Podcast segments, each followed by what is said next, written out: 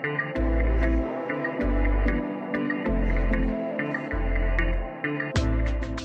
and welcome to The Executive Appeal, a show that convenes the world's most powerful and successful leaders to share mentoring and career advancement advice to help you successfully transition into senior level executive positions. I'm your host, Alex Tremble, award winning speaker, author, and leadership expert with over a decade of experience coaching and advising some of our nation's most senior level government leaders. So, if you're ready to reach your goals, let's get started. Hello, everyone. My name is Alex Tremble, and this is the Executive Appeal Podcast. As you know, this show, along with all of our speaking, consulting, coaching services, are laser focused on helping organizations prepare high performing leaders from all backgrounds to successfully transition to and excel in VP and senior VP level executive level positions. And if you and your organization are serious about developing diverse and highly effective executive leadership teams, then you are in the right place. And two, I encourage you to visit us at gpsleadership.org today or reach out to us at team at gpsleadership.org so we can help you discuss and find the ways to make sure we're reaching your leadership and culture elevation goals. Um, look, the Executive Appeal is now one of the top 5% most popular shows in the world. Yes, mic drop, do a little shake and shimmy um, because that's awesome. And this didn't happen by accident. It was you who made this possible, and it's you who determines the continued success of this show. So please, if you enjoy this content, if you're learning and growing and you're believing that this is having some profound positive impact on you, do us a favor. Please click that like button. Please share your thoughts and questions in the comment section. And please do your best to share this with at least two friends or colleagues today because your interaction is what pushes this out to more and more people. Finally, I am so excited to announce that my new book, Relationships That Work Four Simple Steps to Building Intentional Connections in Business and in Life, is now available on Amazon today. So please look, if you are an ambitious leader who aspires to rise to the most senior level executive positions within your industry, this book is for you. It will provide you with a step by step process to making your career dreams a reality. And now, let me say, without any further ado, let me say today is a good day. See, today we have the always awesome, always amazing, very extremely talented Pete Sparber.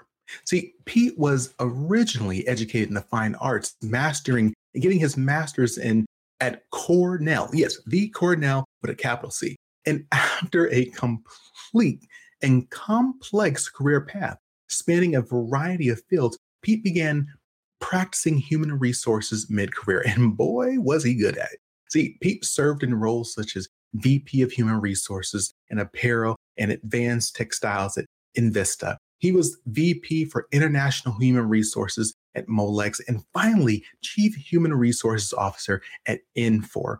He retired in 2022 after 20 years in HR leadership roles with Koch Industries. Look, throughout his career, Pete has focused on, on working as a servant leader and, and, and building ethics centered human resource organizations. Pete has now devoted himself full time to the development of the visual arts in Philadelphia and his personal pursuit as a painter. Without any further ado, what's going on, Pete? Hey, Alex. Yeah, thanks. Thanks for having me. And um, you're you're uh, you're not helping me in my long term pursuit to kind of unwind my ego.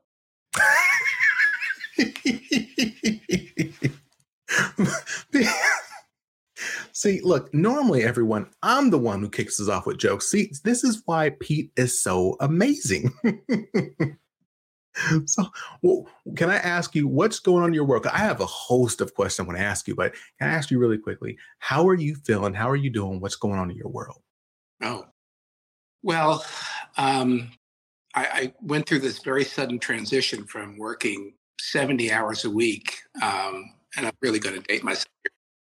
Um, working intensely for 42 years, um, you know, uh, and then culminating in this this period of um, you know working a job and a half plus all kinds of stuff going home and moving back from overseas. We were overseas in Asia for a bunch of years.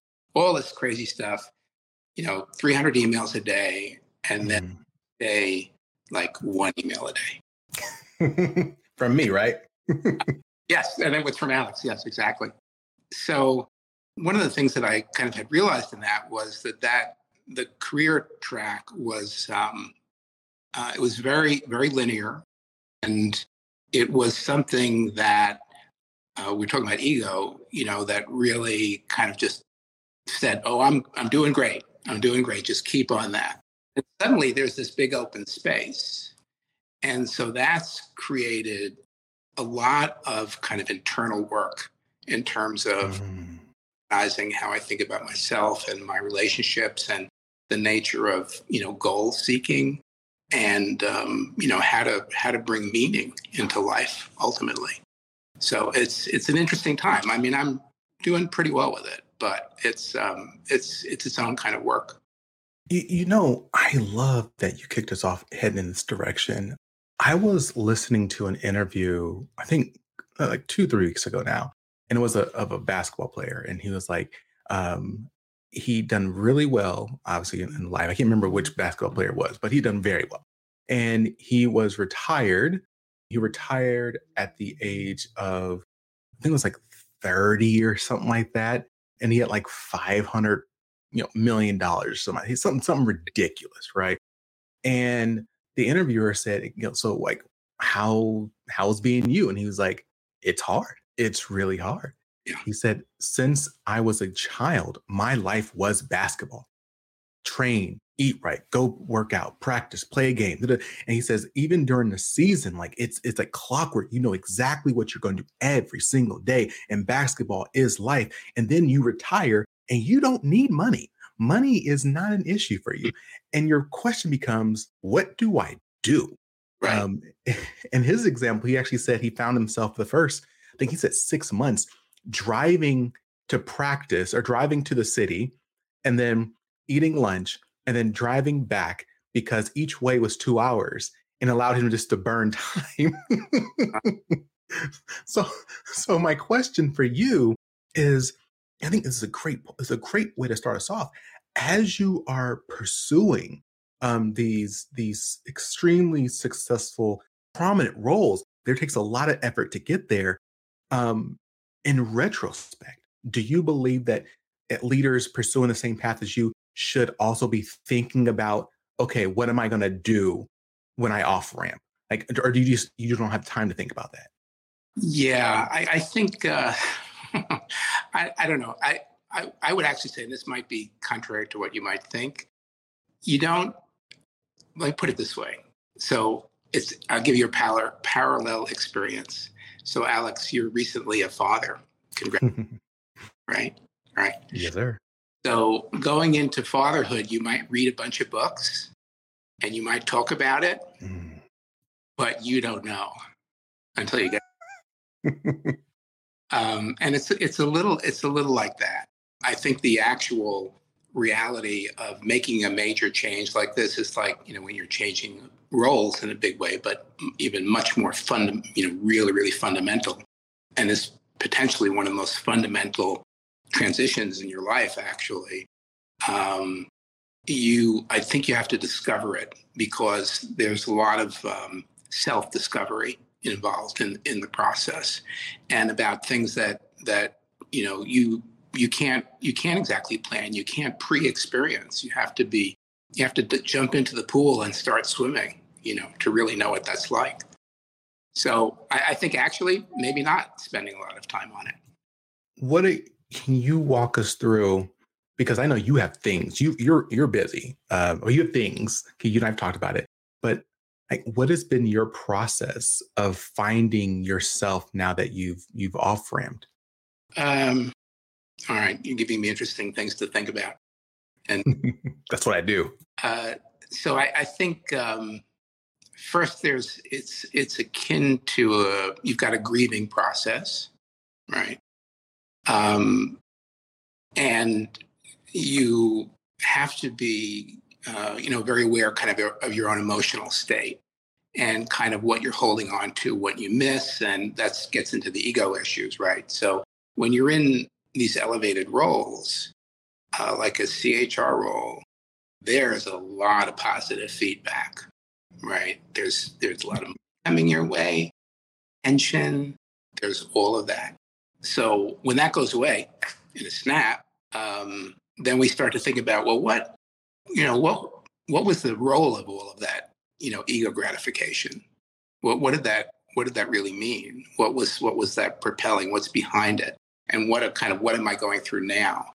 You know, and I was joking about a little bit before, but really, you know, a lot of this is kind of an introspective journey about, you know, unentangling uh, some remnant emotional issues, you know, from across my life that, you know, was maybe adding to me being driven and sorting that out um, from how can I say this? So here's here's the thing, and I'm sorry this is wandering a little bit, but as I kind of clear away things from my own mind and get past some of my own, you know, like ego needs and ego issues, what's was interesting to me was I found I still had I don't know how to quite describe it, whether it's energy or ambition.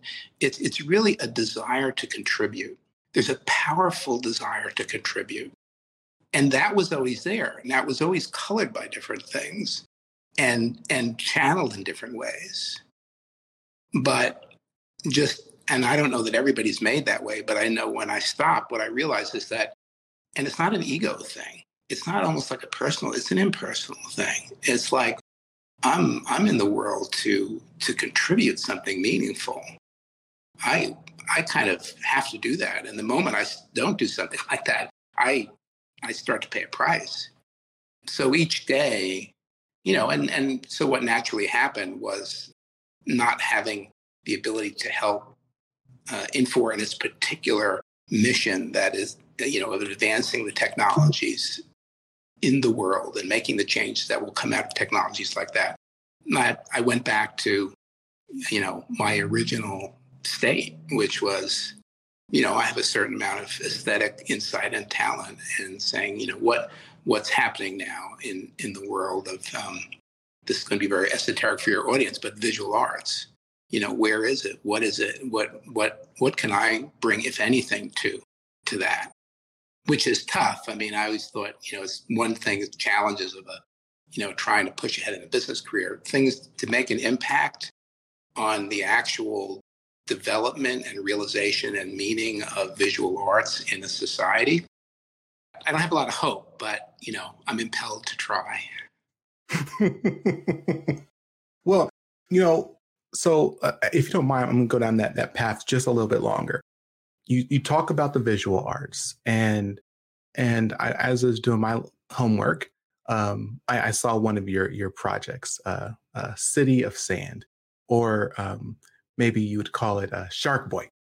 Um, yeah. And you, you talked about how doing that that painting was difficult because a, a, substantial portion of it was sand, and you had to figure out what to put in there to provide, like I guess, a depth and, and so on and so forth. And you talked about the the idea of you call it uh, recombining, um, where you would take things you saw as you drive like that, and you would kind of thought of those different things took the different pieces and put it into your artwork, recombining. And it sounds like uh, it sounds like that is kind of what you do in like in life as well, right? You're like you're taking different pieces, uh, whether, whether it mm-hmm. be from the the arts community, from the human resource community, and putting it together to create something great that's going to help and serve other people. Right, right. Well, I mean, it, and it's interesting that you you're bringing this up now because it actually bears a lot of relevance to some things I'm working through with with my work. But I mean, life is kind of like that, right? So we're sort of in this world, and there's all the stuff that we're aware of, um, the people around us, the situations around us, uh, what's inside of us, and it's like, um, you know, in a way, it's this huge candy store of stuff. And then you've got a task that you've got, you, you know, or various tasks right? And we'll put aside the personal, critical personal tasks, but the work tasks. And then, you know, the question becomes ultimately, if maybe think about it, or one way to think about it is I have all this resource, information, knowledge, people, structure, theory, practice, blah, blah, blah. And here's there's a challenge here. And then I'm sort of the uh, catalyst in the middle of these two worlds. and and what is essentially what is everything that I can do with everything I've got over here to advance this problem over here. And that's a combinatorial activity, you know, that's synthesis and creativity. So it's just you know, use everything. So you you you make me think of a point I'm when we talk about expertise, right? Like there, there's there's a thought that um, let's just say I am I'm really great at actually I talk about this in my, in my new book Relationships That Work, but it's, say I'm really good at um, um, music, right? I think there's a, a difference between the person who is I am a really really great um, guitar player. I'm really really great. I'm the best guitar player ever. Um, there's difference between that person and the person who maybe yes really great at the guitars, but they also understand like um, sound in general. So they understand the acoustics of a room and how that will impact the, the sound of the guitar. They understand the different textures of the of the of the strings that are on there, how that will impact. And and so my, my point being, like you said, I for me, expertise in an area doesn't mean that you only know that particular thing. It means that you can take information from many different sources and integrate it into whatever that topic is to maybe create something new. Like you said, innovation to create and, and solve problems. Mm-hmm. Mm-hmm. Yeah, yeah. And again, sort of a you know very kind of interesting direction. You know, if I think about what you're talking about, so right, so you've got a person who technically is very strong, which is sort of a very deep, kind of narrow process. Um, but then you've got someone with a broader process, you know, and, and I thought, for instance, as I looked through and and you know kind of went through well, what what am I good at, and that sort of brings up another thing, which is kind of the stories that we tell ourselves and the importance of those. Um, so as, as I was uh, at somewhere in my career inventing what am I what am I good at, one of the things that I uh, kind of recognized and then became a story I told myself was uh, pattern recognition. And, and again, because I came from the situation, right, where I had an art background, aesthetic understanding, capability, and a lot of that is pattern recognition. And and then there was a point where I felt, you know, wait a minute, business is sort of like the same thing. You know, it's a big um, canvas of human human drama and activity and structure and other kinds of things. And you know, the way um, the way you see that, if you can kind of the patterns um, I, was, I, was, just listening to another podcast of, talking about uh, some of the like the differences between how some of the large artificial intelligence, large language models work, and like the, you know how we process as humans. And you know one of the one of the things that that was coming out of that particular discussion was the ability of humans on not much information to understand things you know, to walk into a situation. And I think sometimes that's really, and again, stories that we tell ourselves, it's sort of like opening ourselves up to a belief that we recognize things. That when we walk into a room and we kind of look around and get a take on people, that we probably do have a take on people. That when we look at, you know, and I, I was felt this, saw this, had this experience, saw this with other people. It's like, you know, you walk into a meeting and people are are not talking, but like they're all, you know, you're you're thinking, oh my God, this presentation, this really doesn't make sense, or you really ought to be doing this. And people don't want to say anything because, you know, think, oh, I'm probably wrong. I'm probably the only one. And then if somebody speaks up and points it out, it's like you realize everybody in the room is seeing it. Um, so what's I think that the point of this is, you know, I tell myself I'm good at pattern recognition, but I believe we're all good at pattern recognition. Um, and that pattern recognition or ability to synthesize a lot of information, much of it beyond our conscious uh, comprehension, and kind of get an intuition or, or know really what's going on or what, what's the right direction, you know, or, or who has the right direction. That that's a very powerful capability almost really in all of us. And, and it may actually just be more a matter of telling ourselves the story, giving ourselves permission to ride on that horse. Anyway, I'm not sure exactly that's what you were getting at, but it's what it made me think of. I want to, I want to, I want to pull on that thread actually a bit more. So that is one of the skills I believe I have, and that, that's one of the stories I tell myself. is I'm at, um, I am not the smartest guy. I'm not the sharpest tool in, in, in the drawer, um, but I am really good at finding patterns and synthesizing information. Um, so if you and I were driving, and I'm, I'm down in uh, Woodbridge, Virginia. So if you and I were driving down this uh, 95 freeway, um, you would see me start off on the left side of the road freeway for about you know five six miles. Then I would transition to the the uh, the, the right side and for another maybe 10 miles, and maybe I then push all the way back over to the, the far right lane, the far left lane again. And am I just doing that for any reason? No, like because I I've picked up on the traffic patterns. I know that if I move over certain places, I'm going to be able to pass everybody up.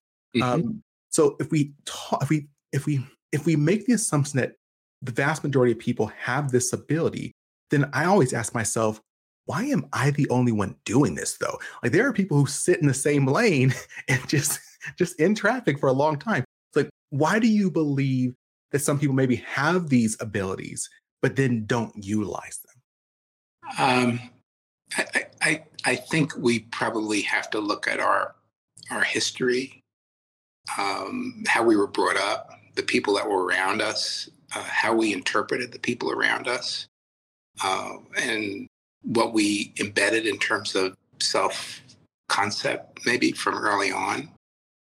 Um, you know, we have an, an, amazing ability to to blind ourselves to things.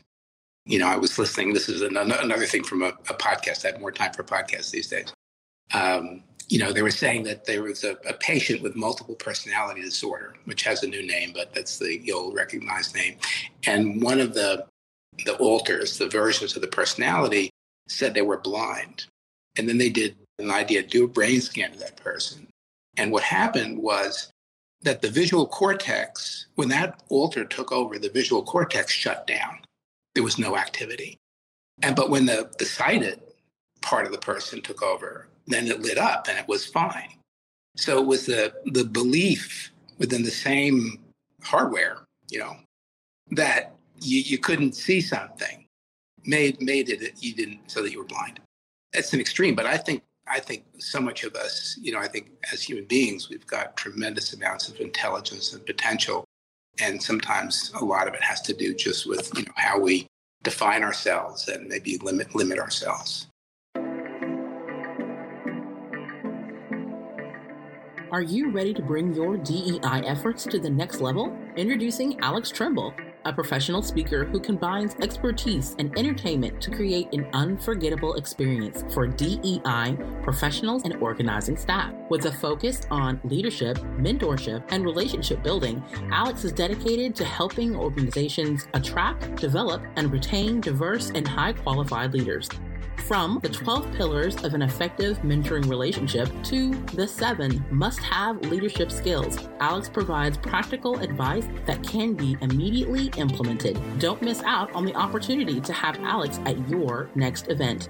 Contact team at alextremble.com to book the speaker who will take your organization's diversity and inclusion journey to new heights.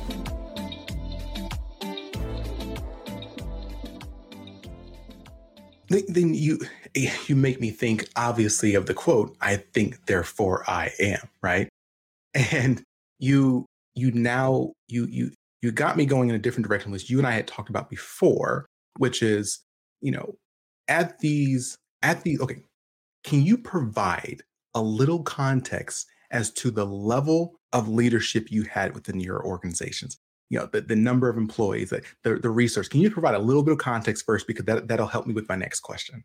Sure. So so i had a couple roles where i was headed up hr which would have been like a maybe a 60 70 person organization for a division with an employee population of five six seven thousand people. And some of those roles um, were the headquarters for one of them was based outside of tokyo.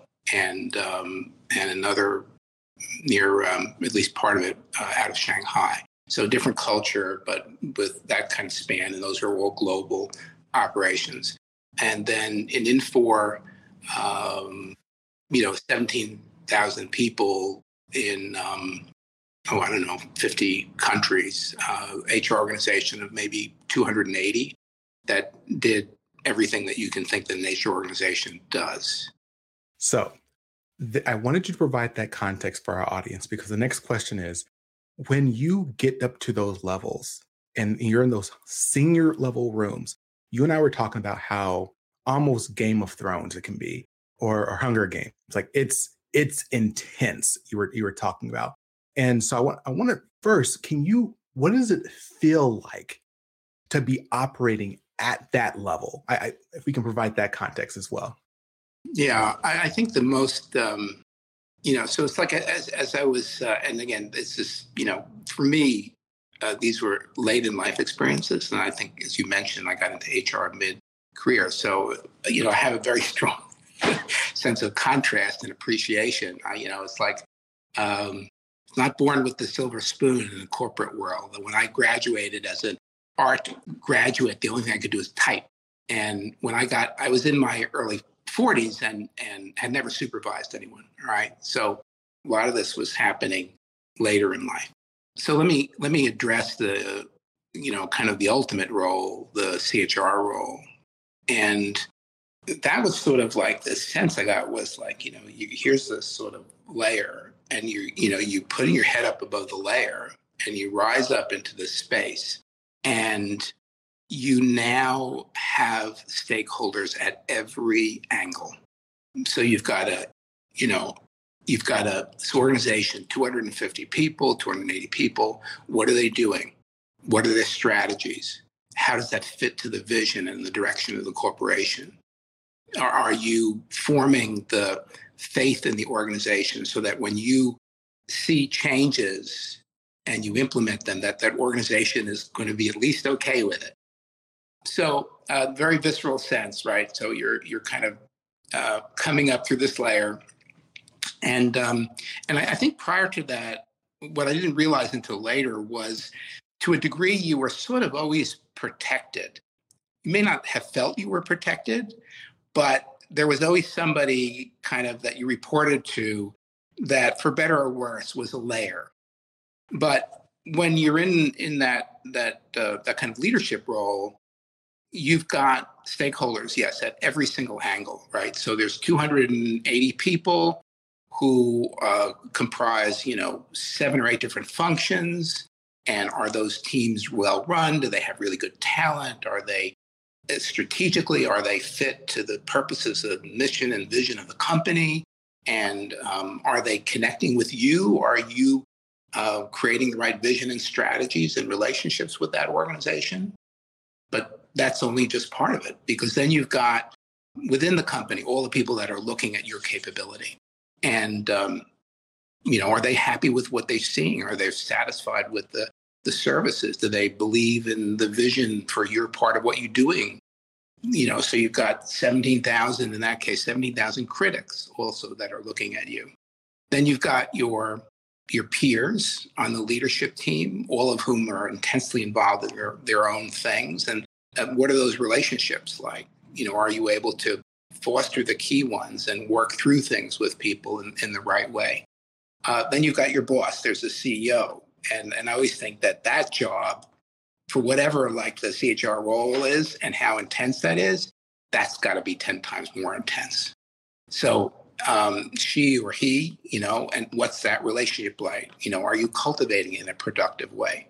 And then there's the board, and the board wants to know what's happening, and you know, is your function being well run, and have that part of it. And then in the role that I was in, then you have this sort of the, you know, the Koch parent company. You've got there's a shadow capability of HR over there. They're also looking at what you're doing, right?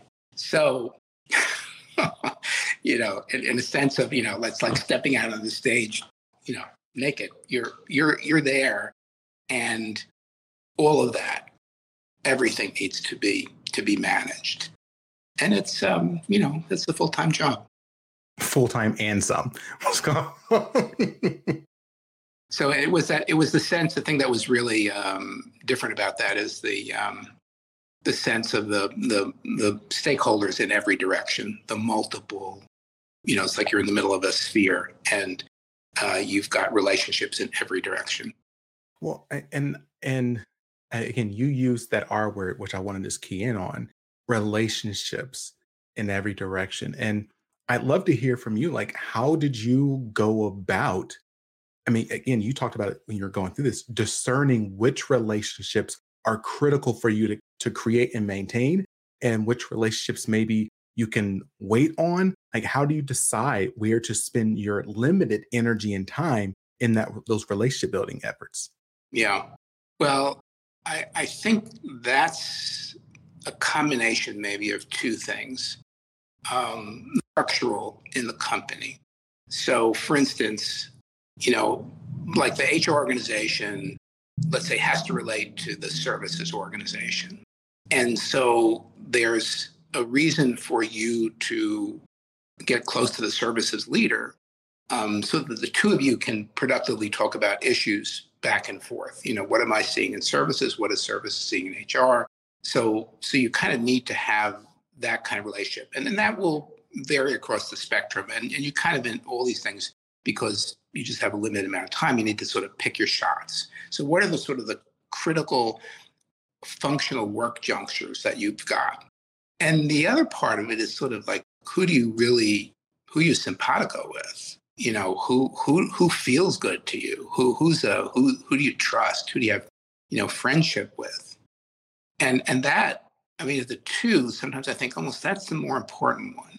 You know we if we really it's like it's almost like emphasizing your strengths. You know you hear this all the time but i just think it's so true that you know if you really see and try to value and cultivate your strengths see and value and cultivate the positive relationships wherever those may be.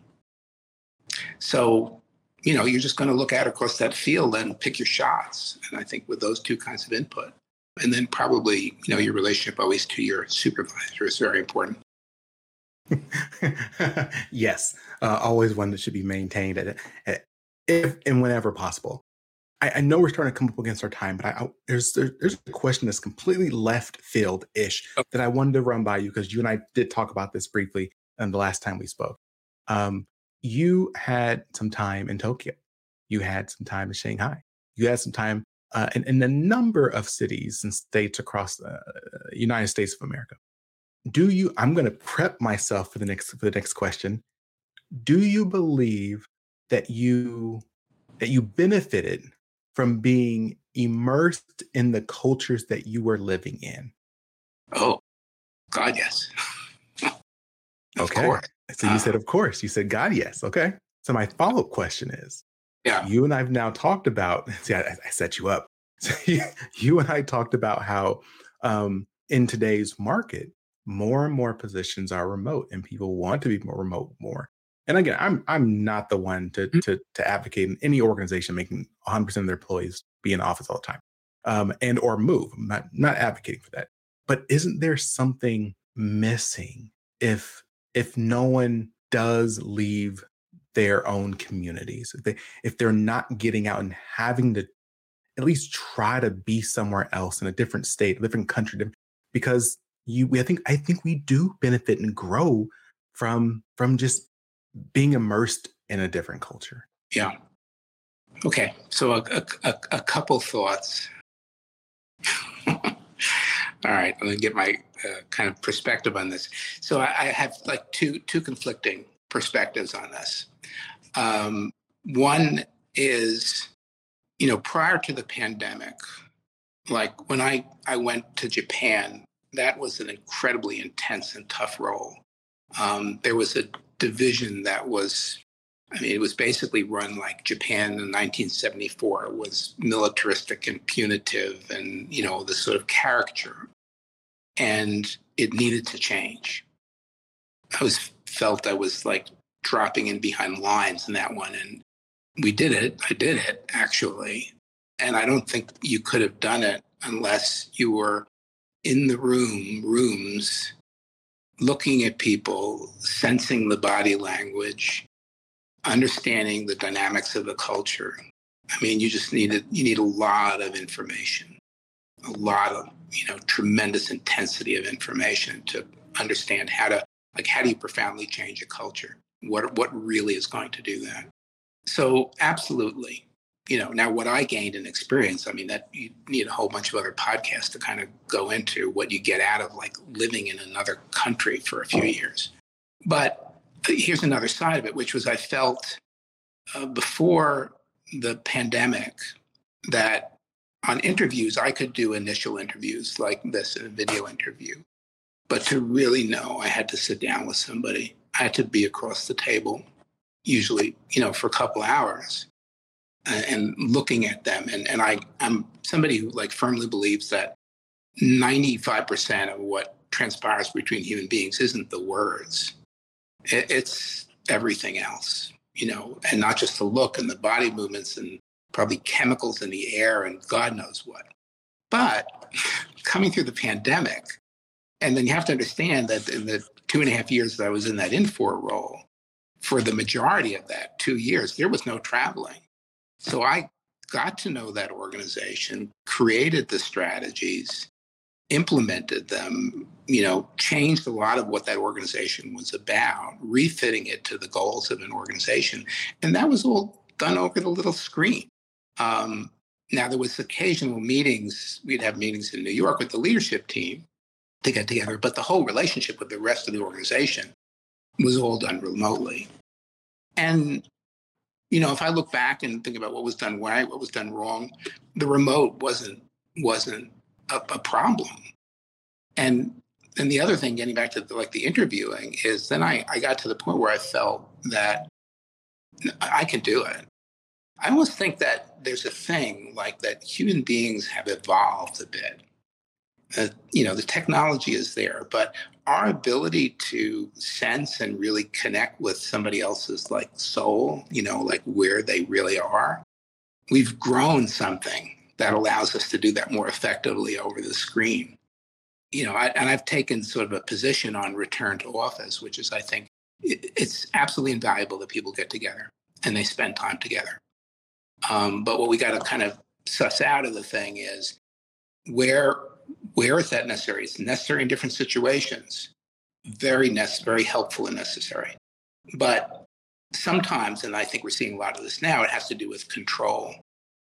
You know, it's like I'm a CEO and I want to just see my people. Or I got I just spent $100 million on this new office building. I want to see people sitting in those seats.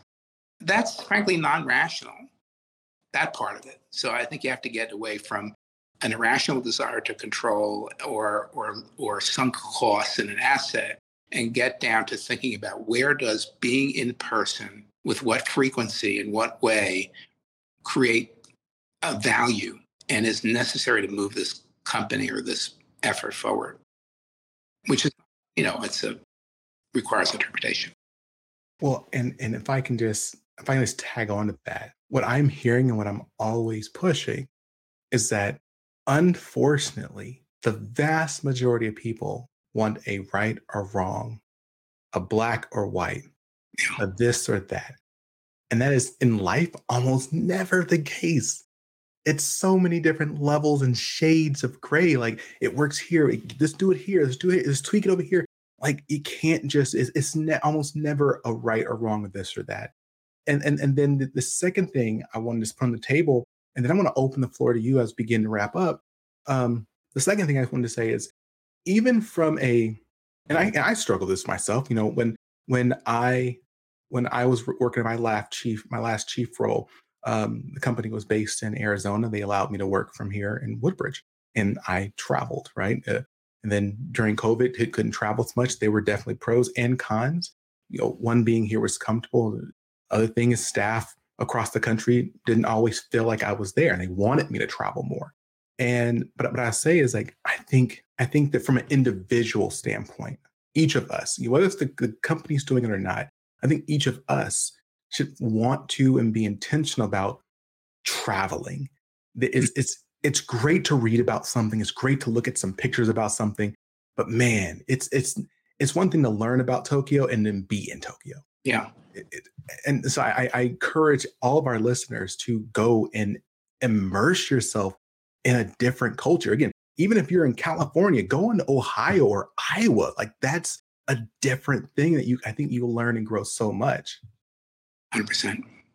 And I, I know we got to I know we're at the wrap up, so I, am going to open the floor back to you. Um, the last the, the joke I mean to make made earlier is that I um, Pete hates um, Pepsi, and that's because of all the time he spent um, working for Coke. Ha ha ha ha. uh, different different Coke. I know, but it's still funny to say. Okay, so Pete, I know you have to jump off um, because you you have a you have a, a big meeting with I think the ambassador of Turkey uh, or something like that. Um, yeah. Any final thoughts, ideas, anything like to share as we wrap up? Yeah, maybe. And I, I was thinking about this. Um, so I was considering maybe maybe writing a little piece on it. But um, so your audience, you know, the folks, everybody, they're listening to this, right? You know, and the stated purpose is how, how do we how do we move forward in our career? You know, how do we we push that ahead? I, saw this little thing on it was a LinkedIn feed. Maybe a lot of your your viewers have seen it, but it was a thing with from Obama, and he said this thing, and it was like, wow, he he just said it. You know, it's like one of those things you kind of knew, but nobody had put words to it. And what it was is he said, when you do something, nail it. It's this thing. And let me just get it from both sides. You know, you get into something and maybe you don't have all the information or whatever, but it's a, something that you've been asked to look at or do. And if you can just nail that thing, you know, you just put it to bed. and and what happens and think that way and this is like no you get no excuses you know you know get help where you can get it we talked about you know like looking out everything that's available and whatever but you you know delivering right? And you have to deliver in the right way but delivering. People in senior roles that is exactly what they're looking for. Because it's like when you bring in somebody who reports to you and they do stuff and they nail it and and almost maybe sometimes when you haven't had to be very involved it's like oh my god thank god thank god i want more of that. And and i'm convinced that when you deliver that way that there's no that that's that's what everybody wants that's what every chairman of the board wants what every ceo wants you know just people that you bring them in doesn't even necessarily require a lot of direction, but they nail it. Man, nail it. I, I can tell you, I, I, yes, yeah, yes. People nail it, nail it to the wall, put it to bed. Um, like you said, you know, oh my God, just taking things off of your your your leader's plate. Right. La- one less thing they have to worry about. I, I always tell people, and I'm going to wrap up after this. I always tell people that um, when I was in a job, whenever wherever I was serving, my job was to make my boss look good, make my staff look good, and if possible, make those around me look good. If I can do those things, I'm solid. Because if my my my boss is looking good and they're happy, then they're happy with me. look, Pete, thank you so much, so much for spending your time here with us and sharing your thoughts and your ideas and strategies and your stories I absolutely, I know I grew and I know I learned so much. And I know that anyone who has a, a, a pulse right now who's listening to this has also grown as a leader, as an individual themselves. And what I want to say before you wrap up again is thank you to everyone who's listening. And also, if you were listening to Pete, he talked about the importance of relationships and being intentional about building those relationships and managing those relationships. And if those things are important to you, if you want to rise up the ranks, then I'm encouraging you I'm suggesting, I'm recommending, I'm I'm I'm strongly encouraging you to read my new book, Relationships That Work. Um, that is specifically what it's focused on is helping individuals who want to rise the ranks know how to build those intentional uh, and mutually beneficial relationships.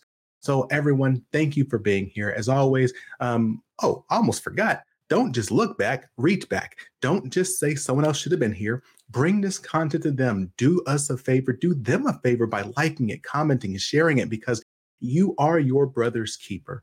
Um, and as always, stay strong, stay positive, and definitely stay moving. See ya.